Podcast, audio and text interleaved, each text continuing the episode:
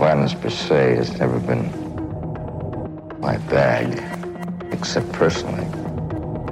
But in pictures, it has, and I would like to uh, try to at least portray it on the screen as it is. Uh, I've failed, and I've succeeded. And, uh, but all those pictures you talk about basically are morality plays. I've broken a lot of fences and noses. I just do uh, the best kind of a job I know how. And uh, but there are certain people who are filmmakers, and there are certain people who are not. That's all.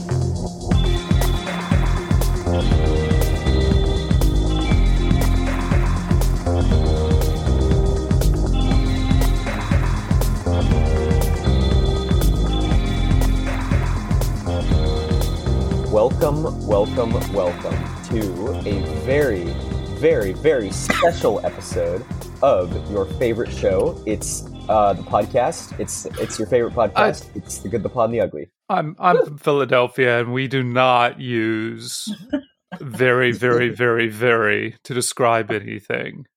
We're very Yeah. exact, Jack, and this is a normal episode, and this is Thomas.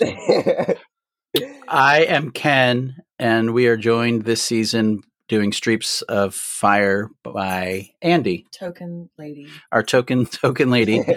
and um, we've been doing a lot of a lot of Streep, and this episode, I don't know if you consider it special, but we paired these two movies under the title "Cancelled Co-Stars," um, 1979's Manhattan with Woody Allen, and 1990. 89. Uh, sh- 1989's 79 and 89.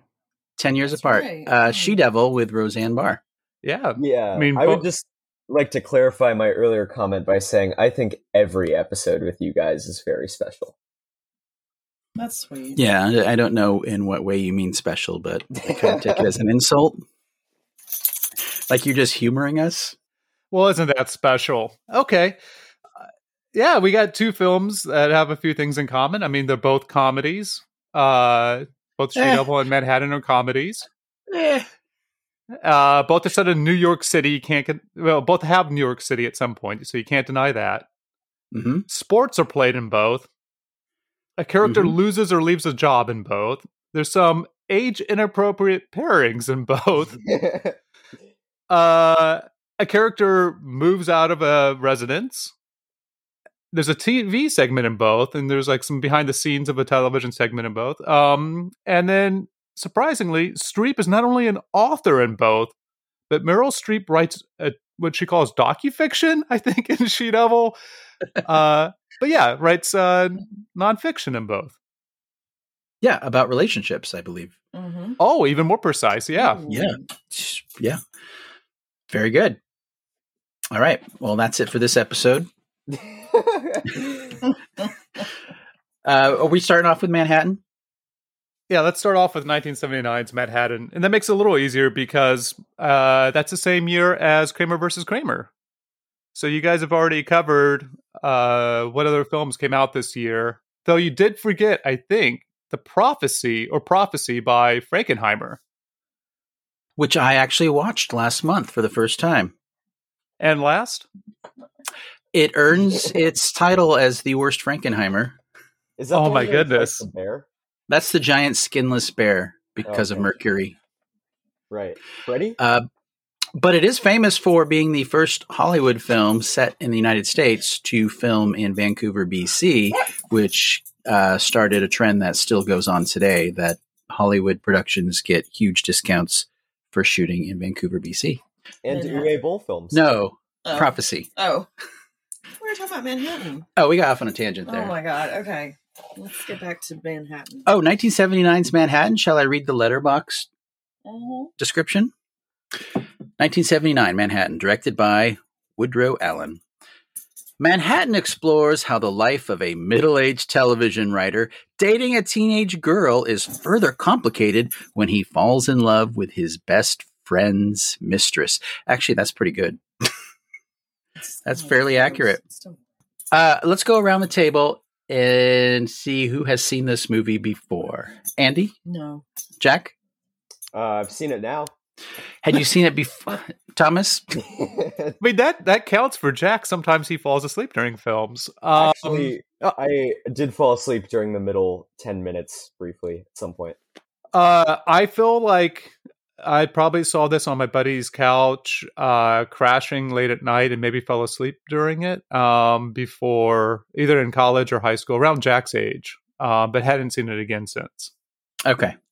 Um, I have not seen it this century, so it's been since the 90s since I saw it. Um, so, um, in the early 90s, before the, the whole Soon Yi thing happened, I, I did a super deep dive into Woody Allen because of crimes and misdemeanors. So, I read uh, the available biographies of him and I watched uh, almost all of his movies.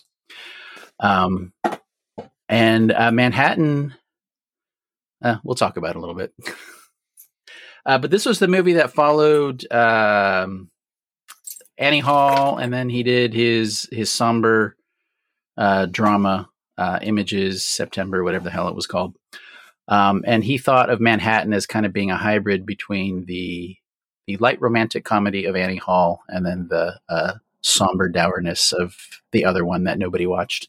Interiors, Interiors, thank you. yeah, It was interiors, exteriors, you know, something. had a theme there. He did. And this film, upon its release, uh, which was a surprise that Woody Allen hated it when he saw a rough cut of it, um, and it's one of his least favorite films, it went on to be financially his most successful. Oh, Um, really? Manhattan was. Yeah, even more than Annie Hall. Um, United Artists was like black and white. Uh, it's not going to work. Um, surprisingly, it did, and uh, people at the time seemed to really enjoy this movie. Um, it still has a lot of defenders online, despite one of its its core conceits that has not aged well. uh, so uh, Hey, before we're not going to get all weird and political. I'm completely fine with the lesbian. So th- this is so That's- Streep actually shot this movie uh, at the same time as Kramer versus Kramer. So she was going back and forth playing a divorced woman of a freakishly short man, and he had she had a little a son with each of them. And then, but she was also uh, making the seduction of Joe Tynan, where she was the mistress of an extremely tall man. Yes. So there's Ooh. that. Anyway, she she just she got married. getting, but she was still getting over started in the Cazale. movies. And yes, she. So Cazale died, I believe, in like March of '78, I think. And within six months, she was married to her still husband, Don Gummer. Yeah, Um, and actually, with the seduction of uh, Joe Tynan, um, that Al- Alda movie, Alan Alda, um, there's a sex scene in it, which was supposed to be really hard for her having because I Mhm. guess I haven't seen it, but it's supposed to be fairly involved. Yeah, and I, Um, well, I think it was also like the first time she had to do something like that um, for Post. a movie. Yeah. Um, and yeah, it was it was really hard. Uh, before we talk about the actual movie, I would like to start with Meryl Streep's performance. Uh, she's only in three scenes. She plays the ex wife of Woody Allen's Isaac, who was a famous comedy TV writer um, who she left, became, a, or dis- found out she was a lesbian, however you want to say that. She left him for a while. and she was, she was writing a book, uh, which at the end of the movie has the very funny title uh, Marriage, Divorce, and Selfhood.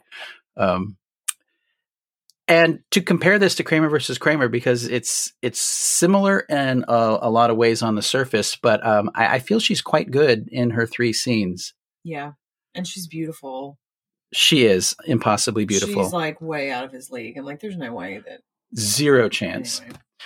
uh, she did not know what the movie was about. Uh, Allen then, as he, he continued to do, would only show the pages to his actors of the scenes that they were in. So all she knew about the movie is that she was um, Allen's ex-wife who was living with a woman and was writing a book. Well, that makes a lot of sense because in uh, Queen Meryl, the book from the Multnomah County Library, shout out, uh, she says that when people ask me what it was like to work with Mariel um, Hemingway on Manhattan, I said, I never met the child. Um, that is a great quote. It is such a subtle dig. After she turned 18, um, Allen visited her and her with her parents in Idaho and wanted Hemingway to go with him to France. Uh, still fucking creepy, um, which we'll talk about a little more in depth. And her parents at the time were like, "Ah, that doesn't so bad going oh to France. God. And she was like, "Well, what, what's the sleeping situation?" That's a terrible Hemingway impersonation, but she says, "What's sleeping situation?" And Allen could not guarantee that they would be in separate rooms and separate beds, so she was like, "No." Ew. So, to her credit, uh, she did she did not go to France with Woody Allen shortly after the filming of Manhattan, where she plays a 17 year old dating a 42 year old man. Is Woody Allen the titular canceled co-star in this situation? yes. Oh, okay, Yes. Yes, gotcha. yeah, no, it's Diane Keaton. No. Diane Keaton was very annoying in this movie. Uh, I love her, and I loved her in Annie Hall, but in this movie, I was like, oh my god, I don't. I, all the scenes with her, I was just like, oh, here we go. Yeah, so let, let me go over the plot really quickly because there's not much to it. Um, Allen plays a divorced father who's dated, who's 42, dating a 17 year old, which was the age of consent in New York at the time. But you know, we'll talk about that in a second. Uh, his best friend Yale, probably the worst name for a best friend in a romantic comedy ever, um, or best. I don't know. Bob's pretty good. He's he's he ha- is having an, he's married and having an affair with Diane Keaton. Um, Allen. No. I'll have to edit that out. Yeah, edit, edit out the dog, will you? oh, is that is that a dog? Yeah. it was my stomach. oh, All right, so edit that part out, Jack, and then we'll just go. I'm, I'm keeping Um, it in. That was the okay. the episode so far. Actually, put that at the beginning of the episode. Yeah, it says Waffles the dog. Oh, Yeah. it's waffle. Speaking of canceled co-stars, Nancy. Jeez. Oh. Right? Yeah. Oh. So Allen breaks up with Hemingway. A lot of hemming and hemming and hawing over that relationship. Oh, Uh, now you're the And then Yale and Diane Keaton break up, and he's like, "Hey, man, it's 1979. You should go shack up with Diane Keaton." So he does. Uh, all right, we're gonna put her in her cage. Andi? no. yes. Yeah, I'm looking forward to watching the dogs this weekend. I have a question for you guys. Uh, uh, you can keep this in. Uh, there's a section where Diane Keaton says she has tickets to go see somebody, and I could swear she says Rand Paul. Yeah. Yes. Am I mishearing that? No, she did. No, Okay. I had I wrote that down. Okay. I was like, Rand Paul. Was he alive? He was alive. Yeah. Was he a thing back then? Yeah, he was around Was like he, that. a, was he like a figure? Well, that was the the nascent libertarian uh, revolution that was about to happen maybe in the 1980s. Maybe that is what she said then. despite the fact that we just gave more money to welfare to corporations. Diane Keaton has a dachshund named Waffles, The best part of the movie, who is the best part of the movie by far. besides Meryl Streep. And uh, they have a um, a brief relationship. Uh, she decides she still likes Yale. Uh, Hemingway turns 18, and uh, Manhattan has the first instance of somebody running to somebody before they leave. In this case, uh, Hemingway's leaving for Europe to study acting because she just graduated from high school. What do you do? I go to high school. You're right? Yeah. What do you do? I go to high school. Um, and uh, he he it ends with him finally accepting that the purity he wants in New York City is what he sees in this 18 year old girl, and it's supposed to be a romantic moment. A 42 year old man finally deciding to be with an 18 year old girl, and that's the plot of the movie. Rand Paul would have been 16 in 1979. So Six zero. 16. One six. Oh, Ron Ron Paul, Ron Paul. Ron Paul. Oh. Oh, yes, that's what, that's what it was. his dad, who ran for president, I believe in 84 or 88, because my That's dad had a I was bumper sticker. thinking. Yeah, Yeah. I thought they were talking about Ron Paul. Okay, well, Okay. yeah, I don't know what they were saying. Never mind. I mean, maybe she had tickets. If he was 16, maybe she was like hanging out with Woody Allen. She was like, hey, there's this young libertarian. it's pretty sexy. I'm going to go for it. Can I? So my la- can I read my last note Of course. from the movie since you just mentioned how it ends? Yeah. In all caps, girl, go to London, ditch his nerd ass. Whoa. It was London, not Paris. okay. No, uh, Paris was where Allen in real life wanted to I take know, Hemingway. but I think you said Paris a minute ago. I said, I said Europe, Uh, well, whatever. London. London, Is which is in Europe. Europe? Nerd. Oh, okay. Is it in. Europe? It's not on the continent. It is technically. It's an Wait. island. Wait, uh, do we have an expert maybe in the studio who could answer this? Somebody who resided in London for a little while? No, Watson. Annabelle went there. I went there. Do we have the Ouija board? Oh, oh, Mm. oh, yeah. Did I hear my name? Did I hear my name?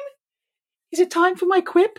No. Uh, no, Margaret Thatcher. We just wanted to ask you if London is in Europe. It's in the UK. Toodaloo. That's it. This is- that- Thanks. So that- helpful. God, Not man, she is awful not bit. helpful. Jesus Christ, that was terrible. All right, edit, edit that out, man. That was on the spot, man. All right, so I, I want to I want to focus on on positives for this movie before we get into the negatives. Uh, aesthetically, the the look and the music of this movie. What are our general thoughts? I love Gershwin. I, I, my my early note, it, because like the beginning of it is showing all of New York. Woody Allen makes me hate New York, even though I actually don't hate New York. But like he ju- he's he's just so annoying. It's just so pretentious. So, but when the Gershwin comes in, I'm like, oh, but I love Gershwin. Which which and I do like was New Gershwin? York. He was the mu- character of the, The- music. the music Oh, okay. was Gershwin. In fact, the music that begins the film is conducted by Andre Previn, who is the adopted father of Soon-Yi Previn, who 10 years later Woody Allen would um, famously leave Mia Farrow for. Wait, Oh. but I thought It, it almost adopted- sounds like wait, the I thought he plot of a Woody Allen. Soon Yi. No, he was not. He was not uh, related to her other than being with Mia Farrow. So where does Previn come in? Was he with Mia for a little while? Yeah, Or- yeah, Okay. yeah. Wow. Okay. Weird. Yeah. Well, Still. as we established in other uh, previous podcasts, I love a movie that starts off with people on the streets. Yes. I like it's one of my favorite things about a, an '80s film, especially, which this is right on the cusp of, like um, Beverly Hills Cop. I, I just love the set. If you're going to take place in a city and you can show me that city and people eating hot dogs or, uh, you know, uh, whether that's streetwalkers or that's uh, business executives trying to hail a cab, whatever you're doing in that city, I I love a good uh, thirty seconds to 2 Mhm. minutes of, of city. Mm. I like it too, and and I think um, it's it's great in an older movie because it gives you. I'm like, oh, look at like look at what people were wearing, or look at what New York looked like in 1979. Like it's Mhm. so different now, and I like seeing that. So I agree. Uh, obviously shot by Gordon Willis, who um, this this was his favorite film that he shot.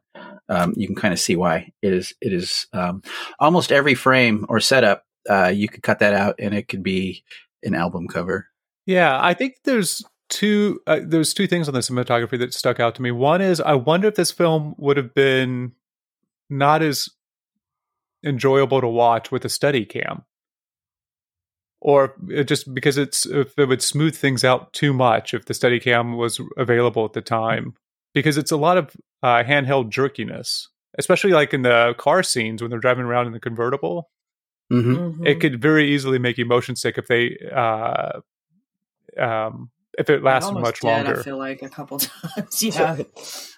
Uh, and despite Allen um, not liking this movie when he saw the first cut, he did insist that every video release would keep the aspect ratio, which was it was shoot, shot in anamorphic. Yes. Um, Roger Ebert uh, mentions that in his review, how watching it any other way would cut out. I think it's the uh, the the really great long shot scene where they're talking in his apartment, and you can see the light shining and it's like illuminating the spiral staircase in the background. There's some really gorgeous frames like that. All It the is, planetarium scene is amazing. Oh, right? the the Yeah. planets. I, I actually like wrote that. that. The I Yeah. my note was the planetarium scene. Wow. It looked That cool. was it. I was like, Uh, I want to go there. I don't know if it still exists. and then the Yeah, one second, of- the second thing there is uh there's I feel like uh throughout a lot of it the comedy is muted, especially relative to like Annie Hall. Um, but where it exceeds in like almost like shtick uh of comedy is when you go into the si- almost like silent film uh portions of the of the movie where nobody's talking, it's all done through gesture and you have the music over it letting you know that something there's going to be some payoff to what you're about to watch whether that's the kid wanting to get the bigger plane uh, bigger train was it a train set or a plane like he's trying to negotiate oh, with and his then son Woody smacks him on the head. Yeah, that was great. Mhm. Yeah, Hoffman is the better of the two short dads. in these- yes. Definitely. these, two movies. Woody's just he's garbage. Anyway, sorry. And he's as a character i feel like um in the roger ebert review he mentions how he thinks it's a little unfair that people think woody allen plays himself in every movie and that this character has a lot of depth and a lot of nuance to the way he's he's written and how um it's not you know uh woody allen trying to i don't know make an art piece that's excusing maybe some of his real life actions like wanting to take Mhm. an 18 year old girl to Paris and sleep in the same bed as her or whatever. But I, I don't think that's necessarily true. He isn't annoying in this, I feel, but knowing his real life I life thought he was but- actions and stuff, I, I don't know. I, I didn't think this was the most annoying Woody Allen performance, though. Oh, I, I agree. And to your point about whether it's him or not, it's a it's a variation of him. But the character that Hemingway plays, there is no definite model of who it is, and that's not because he in real life he didn't go around with teenage girls. It's because there were so many. There are at least three women that people say it could be based on. Young women, children, basically. So it, it wasn't like he was like, oh, I'm just going to write a story about a 42 year old guy dating a 17 year old. Uh, he, he was writing from a place of uh, more experience than a normal person would probably admit to. because you write what you know. You write what you know. it was also research because for a long time he was attached to lolita before kubrick got it that's i'm going to edit the wikipedia right now so that's true and we are yep that, that's the fact Uh, yeah. wow. Okay. All right, well, Verified on twitter Let, let's talk about the older dude and the younger lady because Lolita is something that comes up uh, because Lolita is one of the best pieces of literature of the 20th century. And at no time do you find the super compelling narrator, Humbert Humbert, anything other than a monster. He's still fascinating, but at no time do we think, oh, okay, well, it's it's perfectly normal for an older man to be lusting after a younger woman.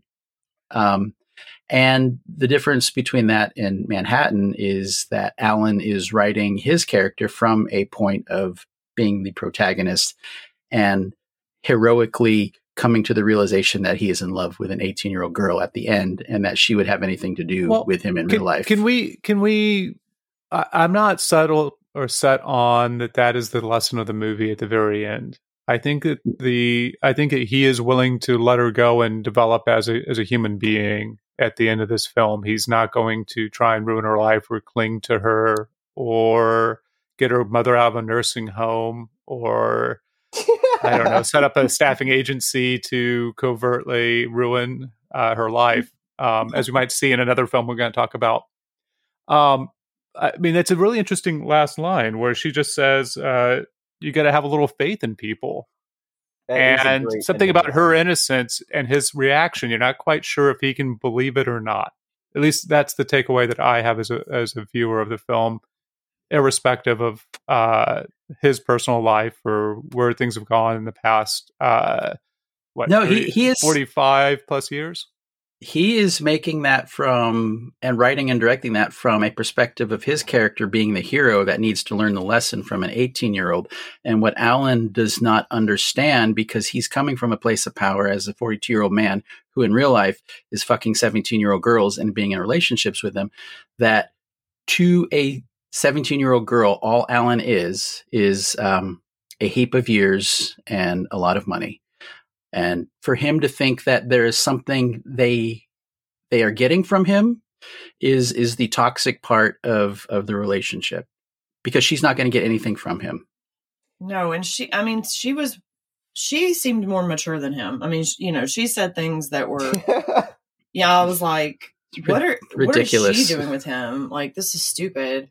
Well, here's what I saw at the end I saw a fairly desperate middle aged man get rejected by someone who is age appropriate and then grasping at straws goes running back to an 18 or 17 year old or whatever like oh no i was wrong. He wouldn't have done that if diane keaton hadn't rejected him. Ooh, that's and he was just point. he was just desperate he was But- like i can't be alone i don't know how to be alone i mean honestly that's So, that's so what I n- saw. narratively, that's one thing. But if you look at conceptually of what that story's inside of, the stuff, the black and white photography and the music, New York City being a character, and it's almost like I don't know about you guys, but I wanted to like go there and hang out with intellectuals who have a Larry David universe where they just keep bumping into each other. They're going to restaurants. It seems so attractive uh, to put the story of a 42 year old and a 17 year old within that is almost using the welcomeness of the world he's creating as you overlooking what what's really at stake and i think that that's the that's the noxious part of of the movie to me that i just couldn't get over when i first saw it and now 40 years later i still can't i'm probably 42 years since i first saw it, saw it.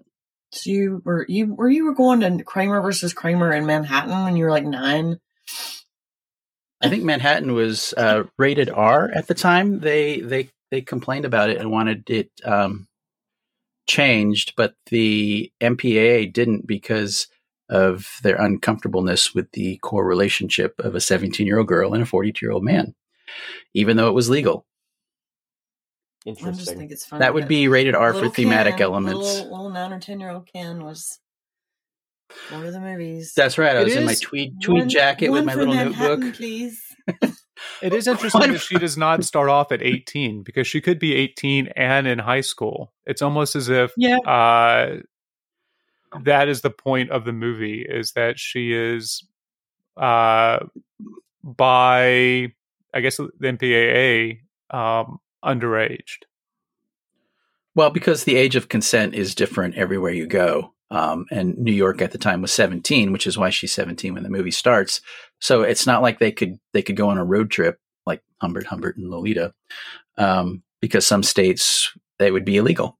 um I, I don't know thematically what it's what it is trying to do because it doesn't make him out to be uh, a horrible monster. Or I don't also think that Woody Allen is trying to make himself look like the hero here either, especially with that ending. I just think the the uncomfortable part of it is that uh, like normalizes what's going on there, and I think just with all his friends uh, thinking it's normal too, it's just it's definitely a little strange.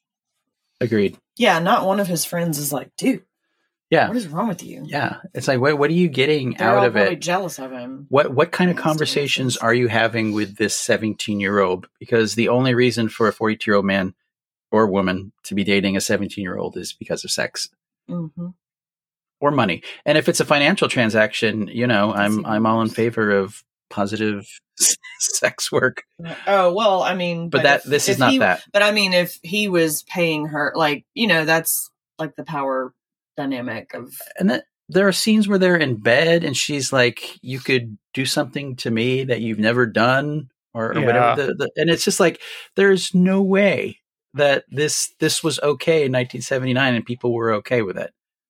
Yeah, I think there's also a danger there, uh, maybe a false equivalency by also having his wife leave him for a woman and uh, having the affair. Uh, uh, his friend having the affair with Keaton, Mhm. and she knowing and being okay as the other woman, um, not uh, because of disruption of a marriage, but uh, that wasn't her big issue. Her big issue is that it's not. There's no accomplishment at the end of the day. Like she's not going to be able to, I don't know, bear children or whatever she would want out of out of that relationship.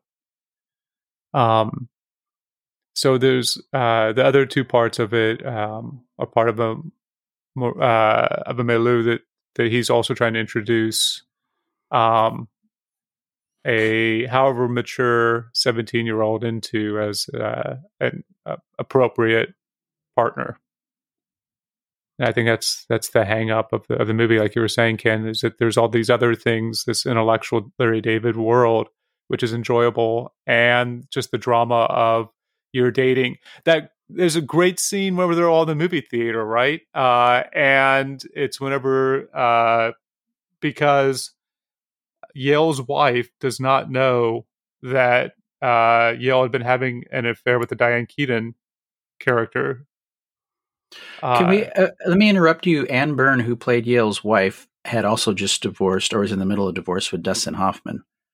So there are a lot of oh. Lot. Yeah, it's very much a Larry David world. This movie. Weird.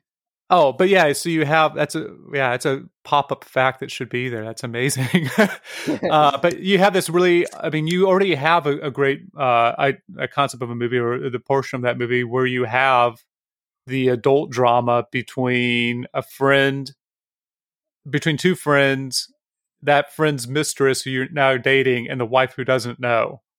And there's a moment later in the film where you realize that she doesn't, like, I had forgotten that she didn't know, but she's confessing something to Woody, Woody Allen's character.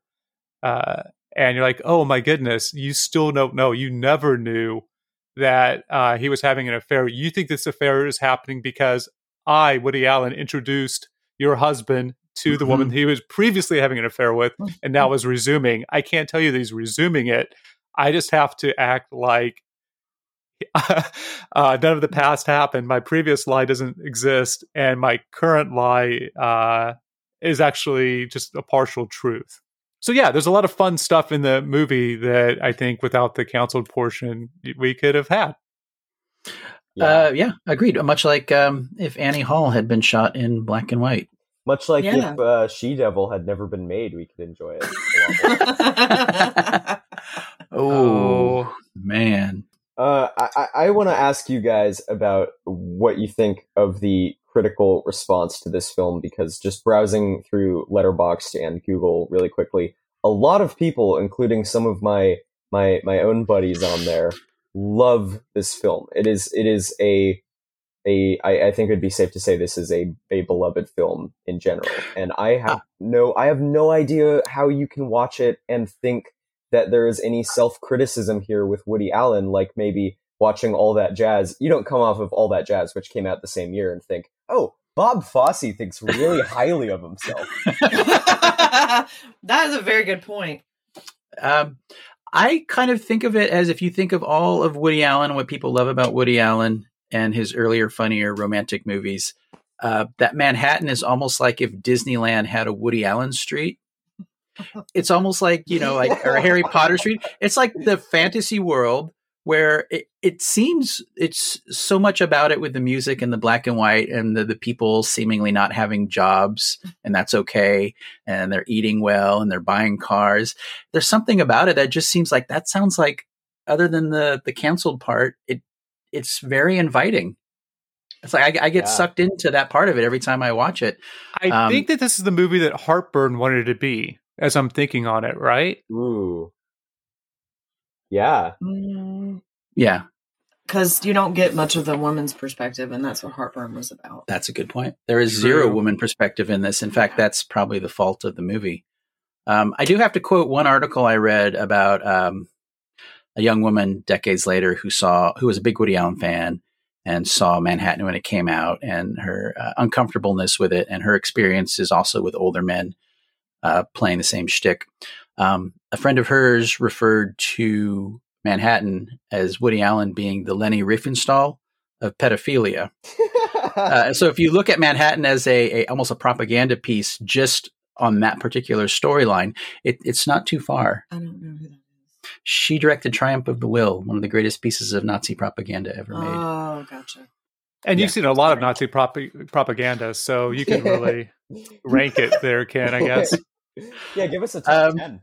Yeah, uh, let's see. Uh, Birth of a Nation, Okay. Uh, American Sniper. I think We just lost all our listeners. yeah, d- uh, disconnected from the rest of the film and its own little bubble. I do think you've just got to have a little faith in people is one of the best ending lines ever. Unfortunately, it's in a not very good film.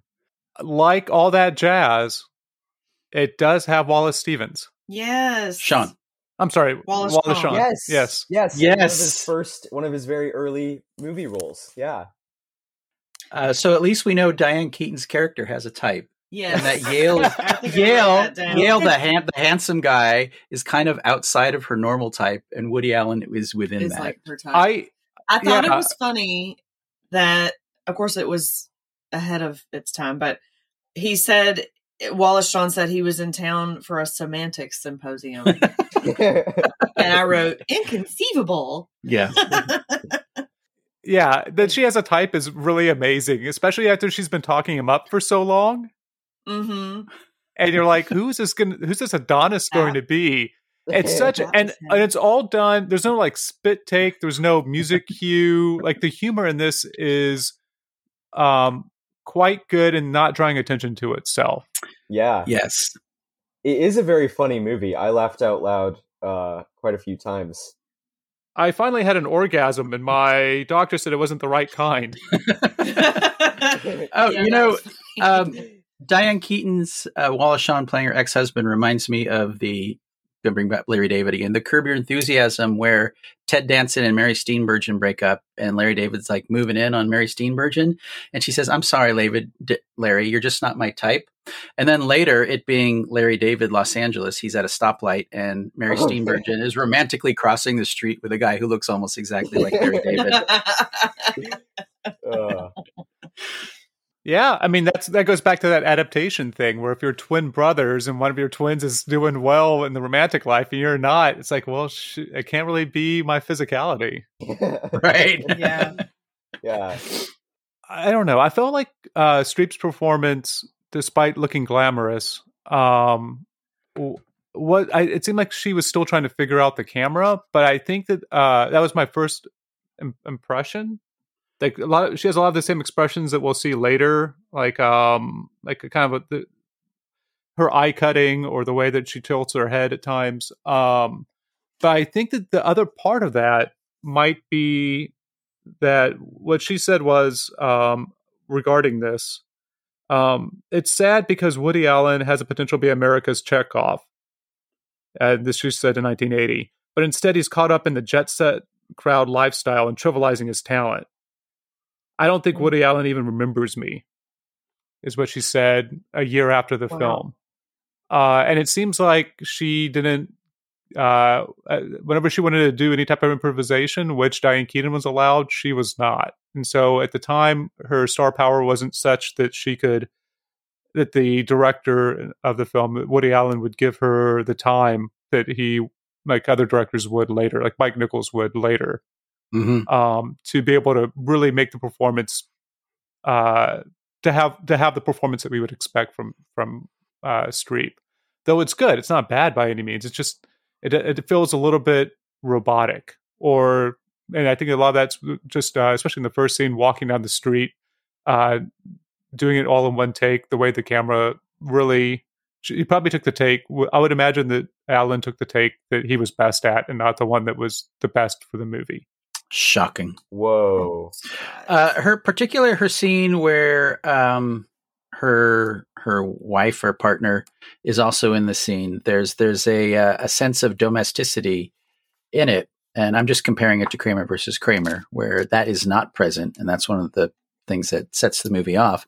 Um, but there there's that even their interaction just seems like they they seem like partners, and Well, it's it's a quick I scene, have a but comment oh, go from for a it. book that I read. Um, so because you know, as we mentioned, Meryl didn't know a whole lot about this movie, and you know, one of the few things she knew was like you're in a relationship with this woman, and she'd never met the actress before, um, but apparently she was really great. Um, and so she told her, I think that first scene where you see the girlfriend Mhm. and Woody's coming over to pick up his son, she told the actress right before that, she's like, let's act as if we just finished like getting it on in the kitchen or whatever. Ah. so that and they're a little disheveled and picking up, cleaning up, you know, when he comes over.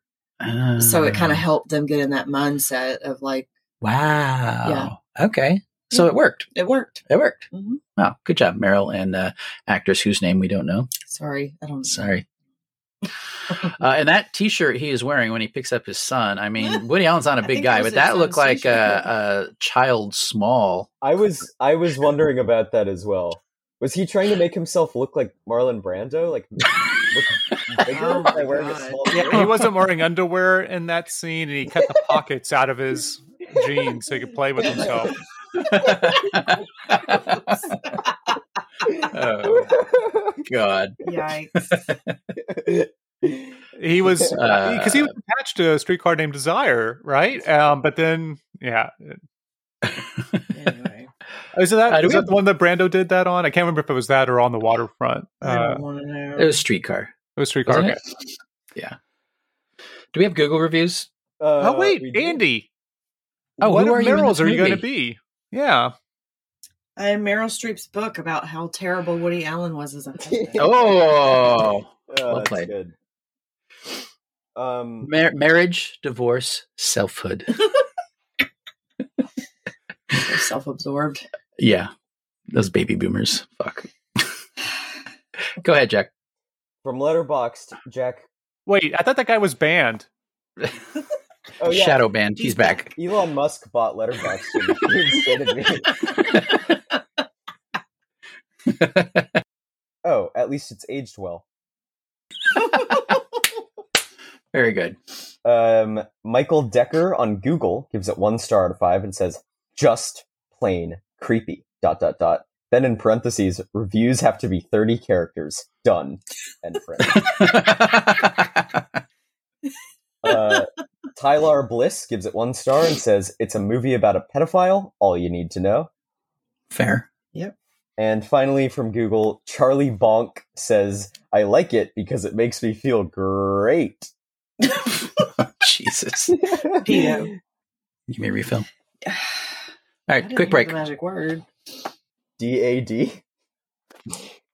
Yeah, that's a magic Why word. two? Why two? Don't you remember?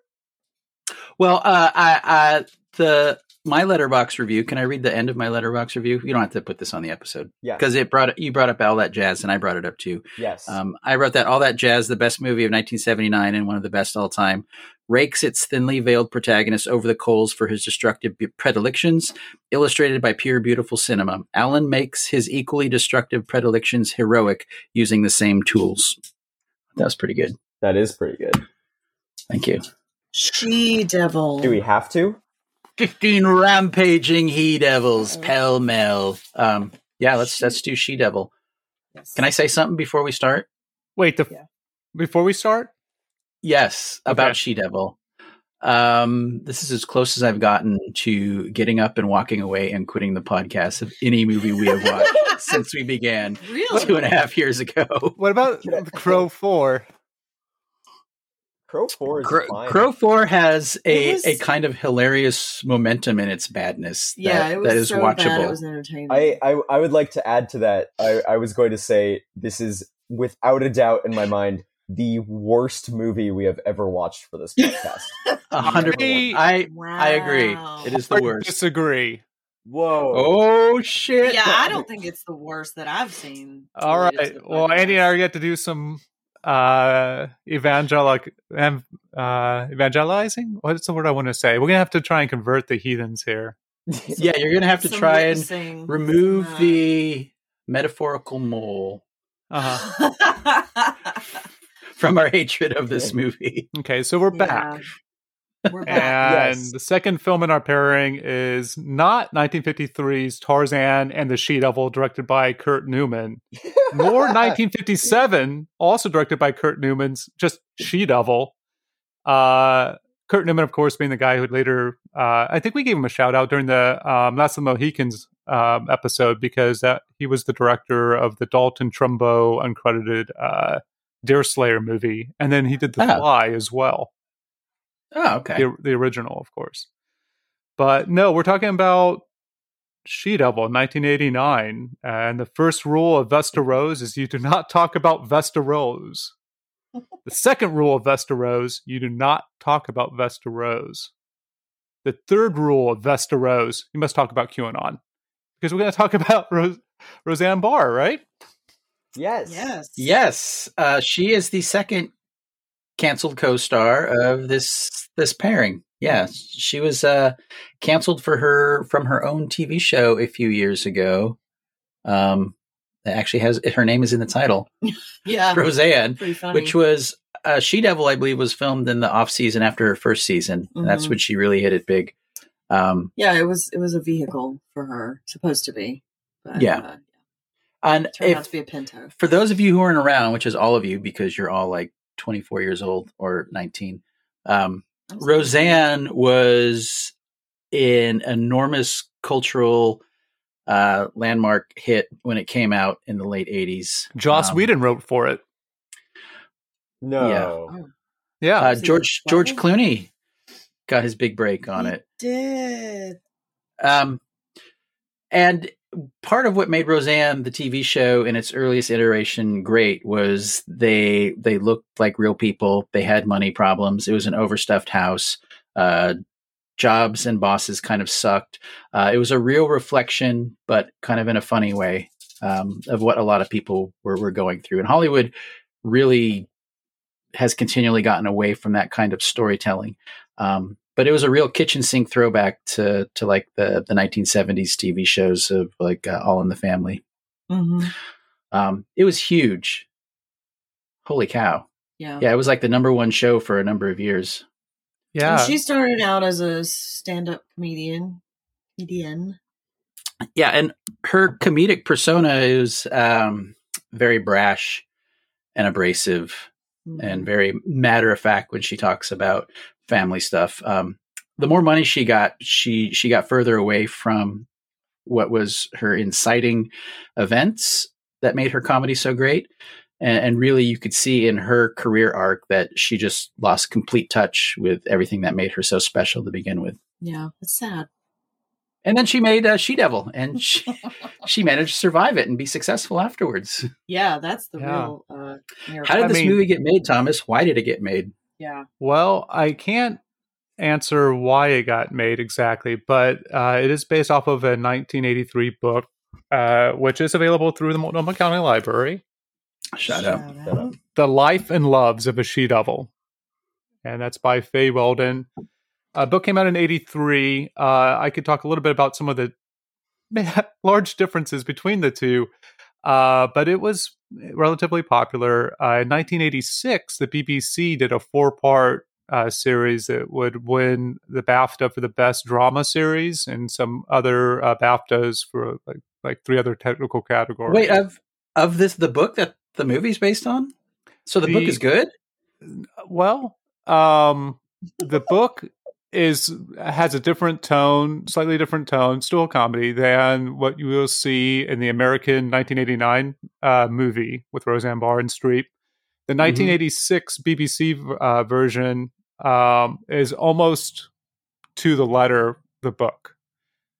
So I I guess here's a slight difference. In episode two of the BBC version, Ruth, our protagonist, takes on a couple of different roles and aliases to get her revenge, including uh, she starts to study accountancy and she uh, ends up having sex with a lot of different men to desensitize herself.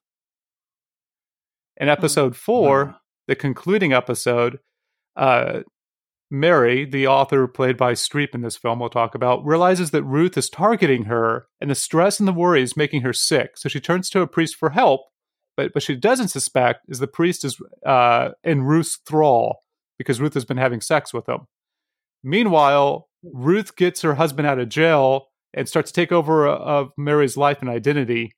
And in the book, she has plastic surgery, and so that at the very end, she buys the mansion that the uh, that the Meryl Streep character has in the movie. She attends the funeral of Mary who dies, looking exactly like her. She hires Mary's manservant and lover Garcia, and she throws all of her new wealth and success behind a plan to get her husband out of jail so that she can uh, cause him the misery that she that he once caused her by pretending to That's a horror be his uh, his mistress.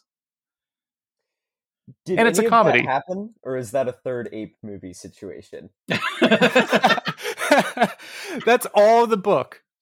wow. Yeah. Yeah, that sounds like a thriller horror rather than So a the- comedy. uh, This book came out and and it was it was popular enough that they made this BBC uh, adaptation. You know, the BBC usually hews close to to books. That's why um, it's good or bad. And then they decided to make another movie out of it. Yeah. it's something- just like that stupid A Man Called Otto that's based on A Man Called Ove, which they already made a Swedish version of that's perfectly fine. It's not Ove. or It's Ove. the Uh, singing I thought it was detective. I don't know what that is. But yes, you know, for some because Americans are stupid and we have to watch our own version of stuff. Oh, Tinker That's- Tailor, Soldier Spy. How about the upcoming Another Round starring Leonardo DiCaprio that's supposedly happening? Are you serious? It's not happening. Yeah. I will boycott that. I will protest that. Anyway, we got off track. yeah, uh, Thomas. Please enlighten us. We're desperate for your wisdom. I'm sorry. What can I help you with? So it may so th- this this is from the the the director who made Desperately Seeking Susan and Yes. Smithereens, right? So not Earlier, not a, uh, not a bad director. I mean, you could see she was ready to level up into a more mainstream studio role. What the fuck happened? I don't know what you're talking about. She made a great movie that, uh, unfortunately for Meryl Streep, uh, didn't do very well. Um, didn't at least domestically make its uh, budget back, uh, and that was Streep also coming off of um, the Dingo Ate Your Baby film, if I remember right. So she Yeah. had two bombs in a row. Yeah, why did she do this movie? Do we know the answer to that question? She wanted to probably do comedy. I, I think that this was the point where she had been kind of pigeonholed into Drama. dramas. Um, and you know, Wait, this is a comedy? She was she was very funny in this. I thought. Um, Mm. I mean, you know, she. I think she knew. I don't know if she knew. I think surely because she's not stupid that this was dumb and over the top, and so like I enjoyed watching her performance because it was ridiculous, but she was funny to me. You know. I found like the early scenes, the initial scenes with Streep, because of the movies we've been watching. I found well, this is refreshing. She's kind of um, she's kind of being funny. Mm-hmm. Um, but then uh, her performance is so one note yes. that after 15 or 20 minutes, I was just like, I was sick of everybody in this. Other than, Well, I thought yeah. Roseanne Barr in the early part where she is the, the kind of the, the innocent um, housewife who doesn't know. Um, I thought she was quite good.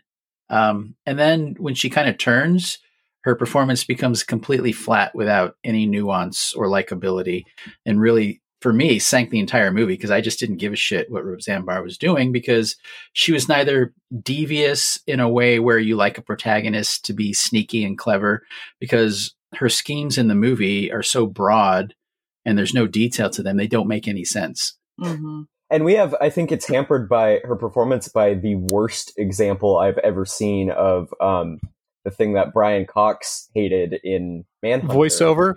Voiceover. Yeah, voiceover. It, it is awful. It is actually like unbearable, like ears bleeding level terrible. Her voice, she just is describing the things she is doing as she is doing them. It is so fucking annoying. I think it's I don't know. charming and Oh, it's appropriate for the audience for the film. So apparently, uh, it, it's possible uh, Seidelman wanted her as the lead of the film, as the as Ruth uh, Patchett, who uh, Roseanne Barr would play. Um, at the time, she uh, grabbed. Uh, she said that she wanted to go for the Mary Fisher role because it was so different than other characters she had played in the past. Mm-hmm. Um, and she thought that Roseanne would be perfect for Ruth, even though Cher's name did come up. Ooh. Ooh. which is actually closer to the book because in the book the person uh, of uh, Ruth is a tall person who's gangly and um, still has a bunch of moles on her chin, uh, but is and is supposed to be unattractive, but is freakishly taller than her husband. Oh, and, And Ed Begley uh, Jr. is a tall guy. yeah, Yeah, Cliff Main from Better Call Saul. Oh, what what was his name in um, the alopecia guy from Arrested Development? Was eyebrows always falling off or getting crooked? Yeah, he's like six five, I think. yeah, he's a tall guy. Uh, and his hair and eyes. Speaking of of Nazis, not that he's a Nazi, But the Aryan ideal is Ed Begley Jr. in this movie because he's tall. He's got beautiful blue eyes. He's got this he's like just super huge mop of perfectly blonde hair. Um, I, I love Ed Begley Jr. as a a character actor, but um, he As a, he like, completely is kinda he is neither evil enough, dumb enough, or interesting enough to to make the character work. He's just kind of there, I think this movie is just about evil enough and dumb enough. and it's just I- there. There's a lot to like about this film. No, So Uh, okay, so the font it uses for She Devil, no. I kind of liked it. It looked like a kitschy old 1950s. I think uh, that the piece of opening of, this film tells you exactly the type of film that it's going to be. It starts off with like this for uh if if uh it's going to let you know the tone of the film. So it starts off with uh a title screen with like kind of a like a I Love Lucy crumpled velvet thing in the background. Um which then burns and then has like this weird 80s comic sans type font that says she devil Love it. and and you're like, yeah, yeah, uh, this is going to be a cartoonish film uh, that will have perhaps we'll have voiceover saying exactly what you're seeing on screen, and that's going to be fine. it also starts out um once you get past the title pages or whatever very similar to the devil wears prada where you have attractive women um putting on makeup or getting dressed or whatever mostly makeup i think but uh and then you see the frumpy main character Ah, yeah. That's- yeah, I the the setup of this movie is is not that bad. You have the lifestyles of the rich and famous segment, which is kind of me. uh, good exposition. You have Roseanne in the supermarket with her kids and her son inexplicably stabbing milk cartons. was Yeah. It's like, It's like this, this movie. Okay, this movie. I, I was thinking, okay, well, this this is going to be kind of funny because it has a bit of an edge to it, and then it it just all completely disappears. Nothing, nothing again reaches the level of the son stabbing milk cartons, which is probably the funniest part of the movie. That was good. The only I laughed exactly once, and that was when she takes the lid off of the thing, and you see the gerbil in there, Oh yeah, yeah, yeah. and she says, "I'll get a strainer." I I did laugh at that as well. also i don't think that was a gerbil i think it was a hamster but anyway it looked like a rat. yes Oh my god, I was walking down the street the other day. Sorry, this is unrelated, but I was walking down 29th, and I saw a rat just scurry across the street. I've never seen that before. Oh, well, you've never been to New York City. Um, so uh, is there a Letterboxd that we can get a quick synopsis? Um, yes, just give me a second. I'll pull it up. the story of the greatest evil ever known to man. Dot dot dot. His ex-wife. A cunning and resourceful housewife vows revenge on her husband when he begins an affair with a wealthy romance novelist. there you go I wouldn't That is say uh, cunning and resourceful. She was a housewife, though. Yeah. So uh, I like a movie that mentions power bills, and I think that was mentioned twice during this film. um, uh, the uh, Ed Begley Jr. Uh, character falls in love with a writer played by Streep that and whom we're introduced to through the lifestyles of the rich and famous Mhm. and a little bit of a uh, um, dramatization of one of her books. So she writes romance. Meryl Streep's character writes romance books. Mary, from because of the gala that uh, Roseanne Barr is trying to get ready for uh, in the beginning of the film. Uh, that that event is where Meryl Streep and Ed uh, Begley Jr. named Bob uh, meet. A beautiful name. Yes. Uh, and from there, uh, Roseanne Barr's character, Mary, I'm sorry, uh, Ruth, goes on a tear and destroys everything that she can about her husband's life and uh, Mary, Her own? Mary Streep, Meryl Streep's life as well. She takes out revenge on both, or uh, Yeah. Isn't that kind of stupid? Her whole plan. She's like, "I'm going to ruin my husband's life," and the first thing she does is blows up her own house. Yeah, What a with plan. all her kids stuff in it, and that was really shitty. well, And, uh, and how so, she does so, how she does so is like by putting a knife in a blender and turning on the gas and doing uh like leaving something running. But my one of my favorite tropes in any in in, in films, and you see this in Gross Point Break, uh, blank. I'm sorry, Grosse Pointe Blank. Um, and to get out uh whenever the assassins are coming for them in the super uh like the I think it's uh, like a 7-Eleven, a, a su- uh, corner store. You see it with Catwoman and Batman Returns. I think it's an Iron Man 3 as well. Somebody takes aerosol cans and puts them in a microwave and sets it. And in this movie, and I think as well as the other movies, however long you decide to set that timer for on the microwave, whenever it hits zero, that's when those things are going to explode. Not Right? in Like, any it wouldn't explode within three seconds. yeah. Or one blow up and the other's not. But it's yeah, it, it'd be like if you put uh-huh. a hot dog in the microwave and you, whatever time you put it on, it would explode when you open it. You put it for 10 minutes, you can put it for five seconds, doesn't matter. It's the amount of time you put on it because somehow that is what mm, causes the explosion is the timer. Uh, Fantastic. you know one thing one thing i find that probably led to this movie not being successful um, is is roseanne barr's character she devil uh, dumps her kids off at the the husband and and meryl streep's so she essentially just abandons them and i think for roseanne barr's fan base at that point um, that is something that they they just cannot relate to. It's not funny having your your kids acting like that with your uh, philandering husband and his his sugar mama. Um, I don't think that's why this movie didn't succeed. well, it didn't succeed because it's fucking terrible. No, I I but, think it, but I think it yes, was a- I mean, I do think that was. But. Roseanne Barr had her fans, and taking that fan base and asking them to accept somebody who is because of her husband uh, shacking up with another woman, just gives up her kids, um, is is maybe a bridge too far. Mm. maybe I think she just knew that that would be a big punishment to Mary. I think it's and- very similar yeah. in movie logic. I, I, I would disagree with you, Ken, because I think it's very similar in the logic of this movie and in movie logic to not feeling bad about the poodle jumping over the hedges and to its death. So there's a scene Well, later because whenever they bring the kids over, uh, there's both their mutt of a dog and then this pampered dog of uh, Meryl Streep's character. And yeah, a ball goes or something goes over over this hedge, and the mutt knows better than to jump over it, but the uh, pampered pet jumps for it and dies.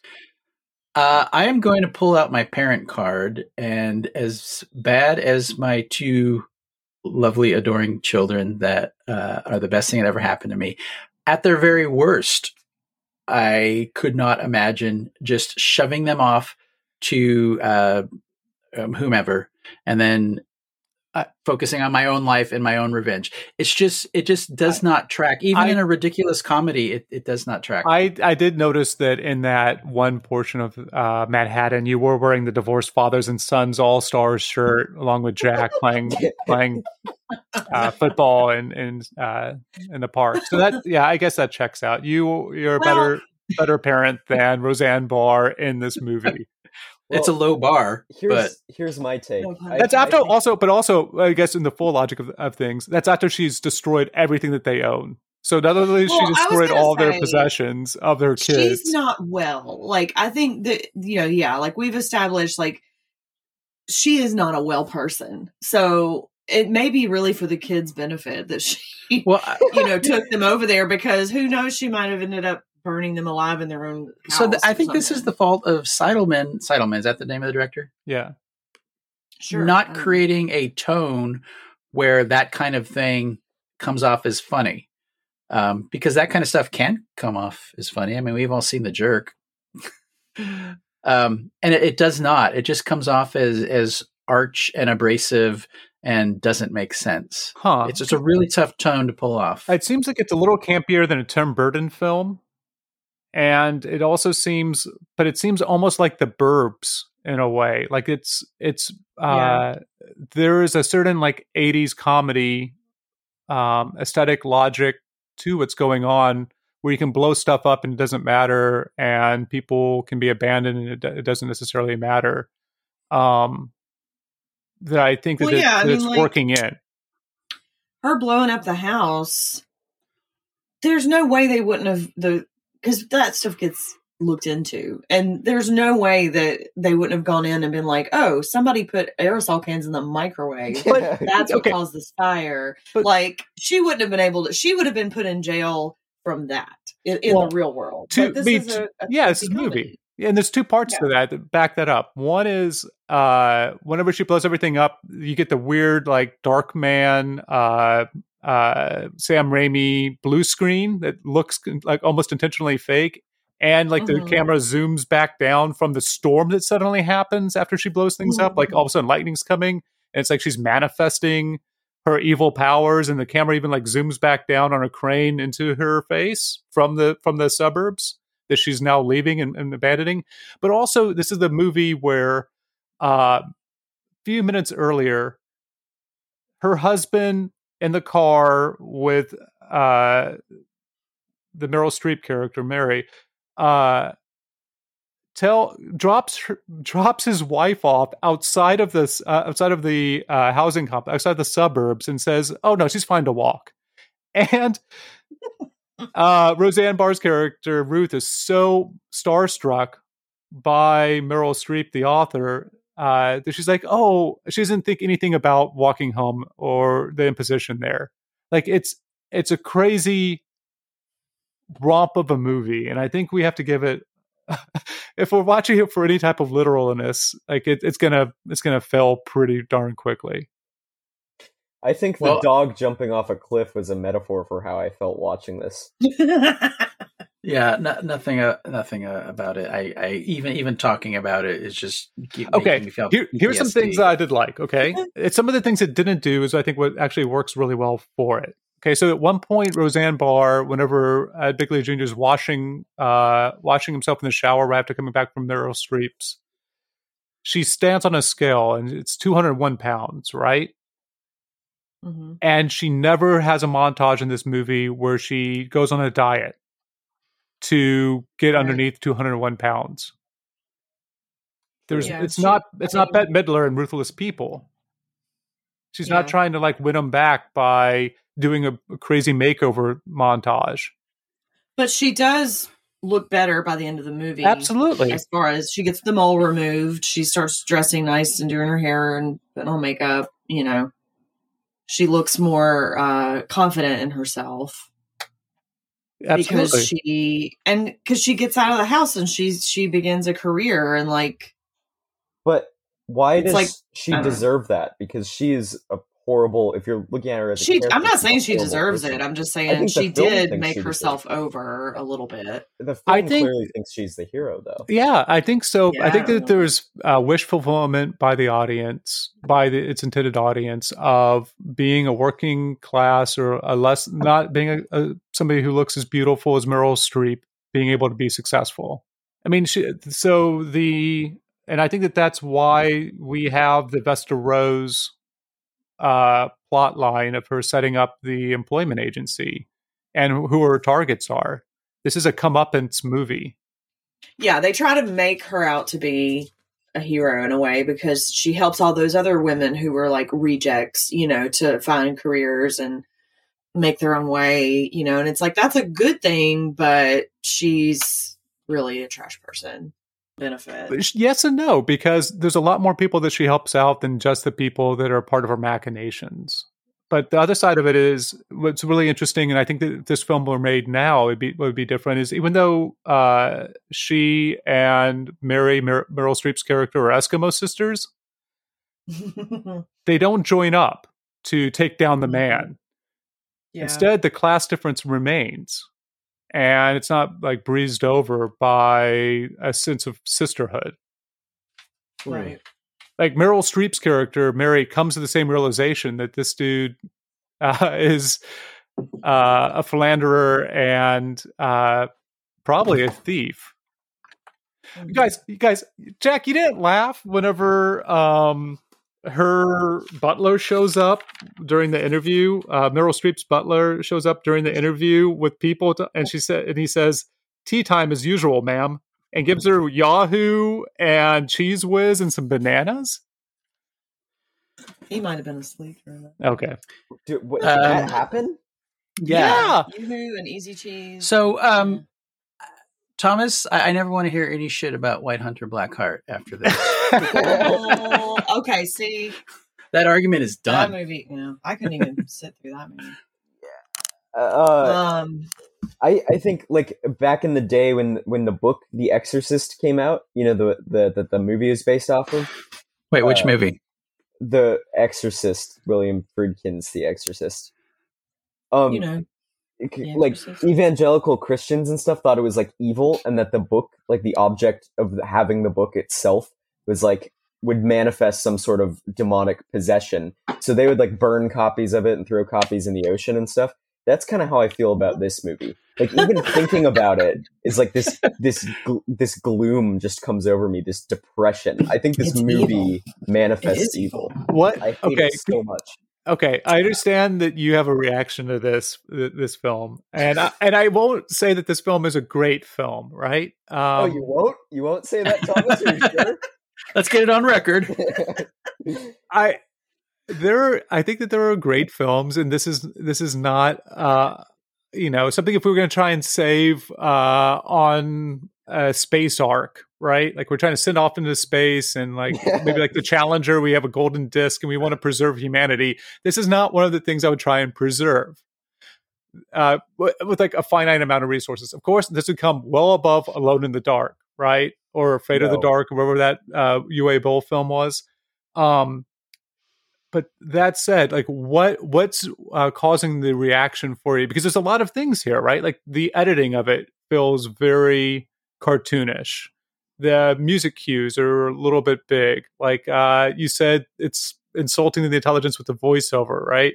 Like there's a lot of things that are uh that you could be in other films that you would you would dislike. I i think that the ending is really bizarre with like the buckaroo banzai walk where all of a sudden like she has a whole army of people that uh, maybe project mayhem's going to happen you don't really know um but i'm curious for you jack like what is it that's is it just the aesthetics of it because i could see that right i just i'm curious what what's jumping out at you is oh this is terrible you don't like dogs licking feet like what's what's going on it is the aesthetic. It's it's that it's that campy um 90s. I guess this was 1989, but whatever. 90s uh suburban aesthetic. It just looks like hell to me. Like Meryl Streep's everything like Meryl Streep's house, like where she lives, that that bright pink house against the bright blue sky. It's like if I were to be in hell, it would be the aesthetic of this movie for eternity. Like the endless suburbs and the green grass and everything. I just hate it so much. It's so fucking ugly. And um that combined with yeah, the voiceover and all the terrible performances, including Meryl Streep. God bless her, you know. Worst, worst one we've seen. Really? Just her her voice I just thought it fit the movie. You know, it does I just thought, yeah, she It was does just. not. Hmm. No. This this is Mm. like uh, if a famous artist thought it was funny to have um, cat vomit on a tin plate put up in a museum, and in theory that is kind of funny. Uh, but when you think about actually looking at it, it it's still cat vomit on a, on a tin plate on a wall. There's a And moment. that's, that's what this movie is to me. there's a moment that Meryl Streep is sitting down with her book agent, and the agent's saying, like, I've read what is it, Love in the Wash Cycle, and we can't back you on this. Like, this is this is not very good. Um, and Meryl Streep uh she says, What's that in your hair? And like Meryl Streep pulls something out and says, Oh, a gummy bear, and then puts it in her mouth and starts chewing on it. That's brilliant. Like that that's worth the price of admission uh, because at, at that very moment you see both like her um her demeanor where she's pretending that she's something other than her Bronx mom and uh her her working color roots at the same moment. Hmm. Her mom, who who must have been only like fifty when she put her in a nursing home. Yeah, what a terrible character. Oh my Oh, I god. thought the mom was everybody. Oh, she's everybody so from- bad. Yeah, no don't offense to. Meryl Streep, but this movie could have been recast, a completely different cast um, of every single character. A. Martinez is probably the only one that I, I would keep because he He he, was good. he he fits the bill. Maybe Hank Azaria could have done better. He did it better in uh, the Birdcage. Um, well, but Ed every single person could have been recast with somebody else, and Yes. this movie still would fail at maybe the same level. Yeah, no, I agree with that. I, another sure. thing I hate is like in, in movies is um like evil nurses is I think like one of my least favorite tropes, and this has like this whole long, horrible, horrible sequence where it's just so grating and slow, where she's switching out their medications Ah. and they're playing soccer, and it's like a bunch of old people playing soccer isn't funny. It is when they're on when they're on amphetamines.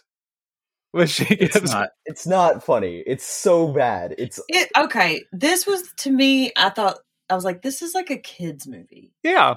Like a twelve year old maybe would think this was funny, a 12 year, a 12 year old with a lobotomy, maybe. but but now like that's the kind of movie that would have come on if we had had cable when I was that age, which we didn't. Uh, but if it was on and I caught it, you know, I might would have thought it was pretty funny. So th- this is like you know how they send they make all the T-shirts for the Super Bowl winner for both teams, and they send the they send the creative T-shirts for the losing team that said they won to like the darkest, Africa. most least civilized places in Africa. If those people that think the Buffalo Bills are the only team to win four Super Bowls in a row, if they had never seen a movie and saw this movie, you're, you're probably right. They would love it. Wow. I that was a long walk.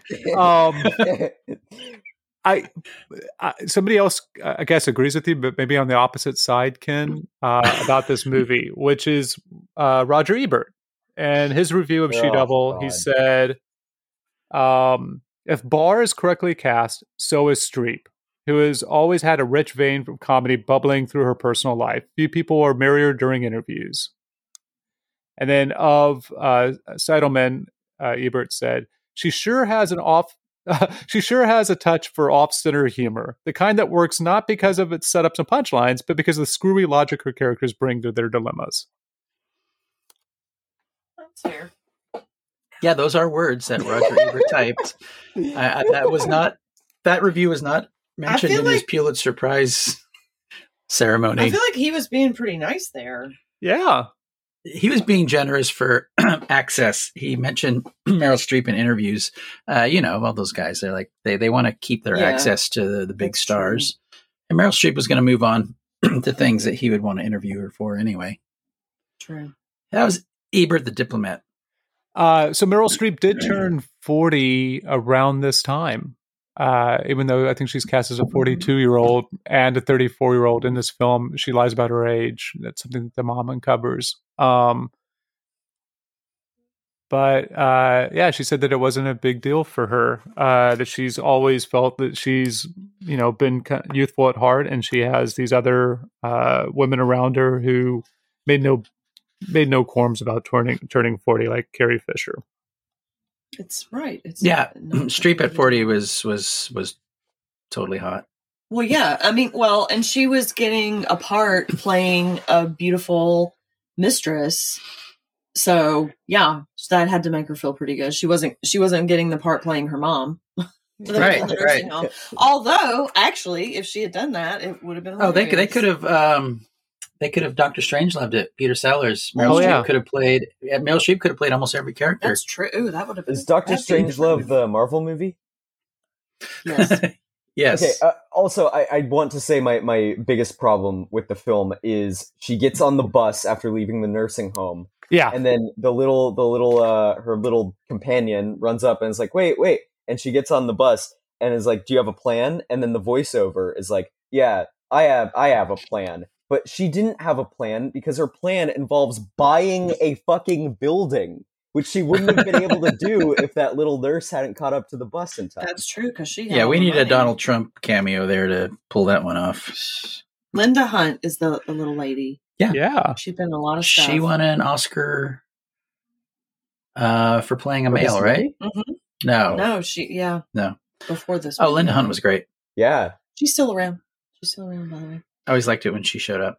Uh, wasn't she the basis for the costumer in The Incredibles? That makes Yes. sense. Yeah. That's true. Yeah. Oh, I think so. Edna, Edna something. Yeah. Um, I have a, a question. Yeah. That relates back to a previous movie. Are Meryl Streep's glasses at the end of this movie larger than JoBeth Williams in Kramer versus Kramer? Because they were pretty. No, big. but they looked upside down because the that was that style that like my grandmother wore, where the, So the arms like- of the glasses are on the bottom of the. yeah. I could have swore she was wearing them backwards because you know I'm I'm always big whenever there's a lady wearing glasses in a movie. I'm like, okay, let's pause it. Hello. You can go to These my, my up website, women literally- wearing glasses on film.com if you're a took up, fellow like- fetishist. Four eyes for me. a lot of her face. Yes. Anyway. Oh, I was Meryl Streep's hat collection in this movie. She had quite Oh. the collection Ooh. of. I like the Dutch boy one at the hats. end. Mhm.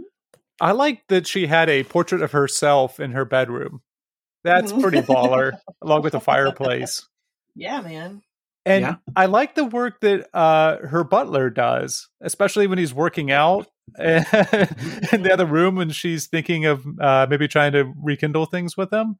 Uh, Yeah. I that uh, Mart A Oh, like Martinez as Garcia, uh, he was in a lot of soaps. He was. Yeah, He was that's what in Andi said when he showed Santa up. Barbara. That's what I remember him from. I liked how the movie ended and the credits rolled, and I never have to watch it again until I until I die and go to hell. But Jack, So can I can I tell you I was sitting here when we I paused it at that one point. We'd all gone to the bathroom and we all said don't pause Wait, you it. guys all Um, okay? That's We'd go to the bathroom together. Not we together. only had one. And But the reason I paused it is I wanted to see how much was left because for the first 30 minutes of the movie, I was like, I, I, I can't do this. I cannot finish watching this movie. Something about it is just uh, tearing my soul apart. So um, I, I got up and decided for the podcast I would watch it, and then I, I got a joint and smoked it, and that's the only reason Oh, I. that's why you did that. That's the only reason I was got through this movie Okay. was uh, marijuana that my dad gave me. Shout out Cracker Jim. Um, but Thanks, Jack, Dad. Okay, Jack, which of these movies did you fall asleep in? oh, I, I it was Manhattan. I think I already said earlier briefly, but Yeah. uh, So isn't that something? The worst movie you yeah, somehow stayed awake for. yeah. Unfortunately, I, Kudos to you. I wish I had fallen asleep. sleep sleep indicates uh, physical tiredness. It does not indicate quality or lack of quality of a movie. Yes, no, it doesn't. No, you No, it just made that up. Wait, I You did. totally. No, that's a that's a quote from Graham Greene. Graham Greene, yeah. You don't even know who that is. Yeah. He's talking about his experience on um, that uh, Dances with Wolves. You're just making a bunch of words up now. I don't know what you're saying. Oh, I got. Uh, what is it? Two words for you, Judge. Who? Judy? Hold. Oh. Faulkner. Uh, oh. Okay. we all It has to do answers with to com- has that. computer viruses in it. Oh, brother. I think I went with Judge Reinhold, but Very good. anyway. Do we have Googles for this, Jack? yes, there's a few. Okay. All right. So someone else watched it other than us. Yeah. I want. We didn't go around the horn, but it sounds like this is your guys' first time watching this film. It is not mine. This was on What? cable. This You was on cable, and I watched it multiple times growing up. Oh my god. Wow. Um, on Google, Kevin Henry gives it five stars and says She Devil is the greatest movie that I ever watched on TV or online. And on Letterboxd, uh, Parker gives She Devil one half of a star out of five, the lowest Fair. available rating, and says Meryl Streep should have to give back all those Oscars. Ooh, I love it. I agree. Yes.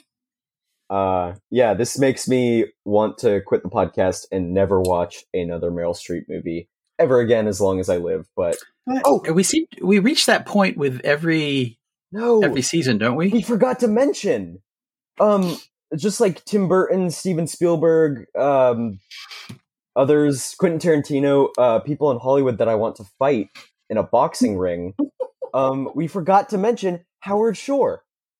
Oh yeah. who I absolutely fucking hate. I despise Howard Shore and I want to fight him. His music sucks and he ruins every movie. Oh, did he you do the music? Except for The Lord of the Rings, which is really good somehow, miraculously. I think someone else scored that and he put his name on it because that's Well, that some really good music.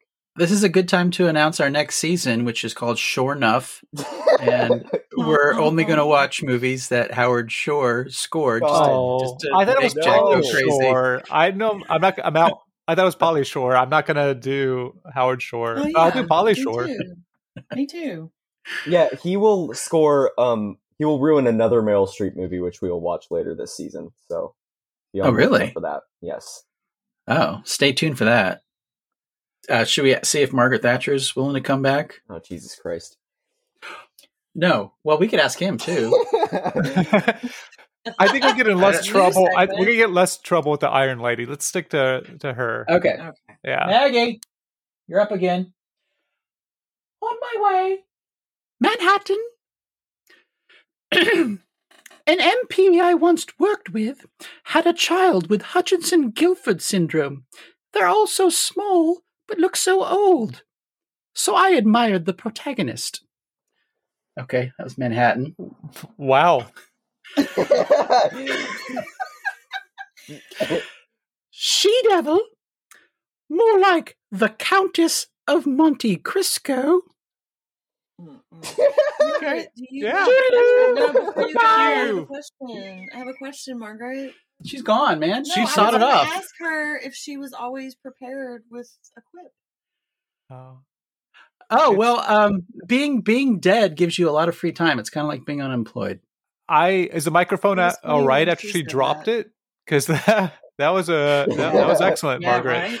right? Uh, Best ever. Whew. So yeah, follow us on Twitter. If it's still around when you hear this, Oh, uh, happy birthday, Mr. President! First octogenarian president as of today, I think. Oh, Oh. really? were you doing the Marilyn Monroe thing? President. Yeah. Is Oh, that not okay?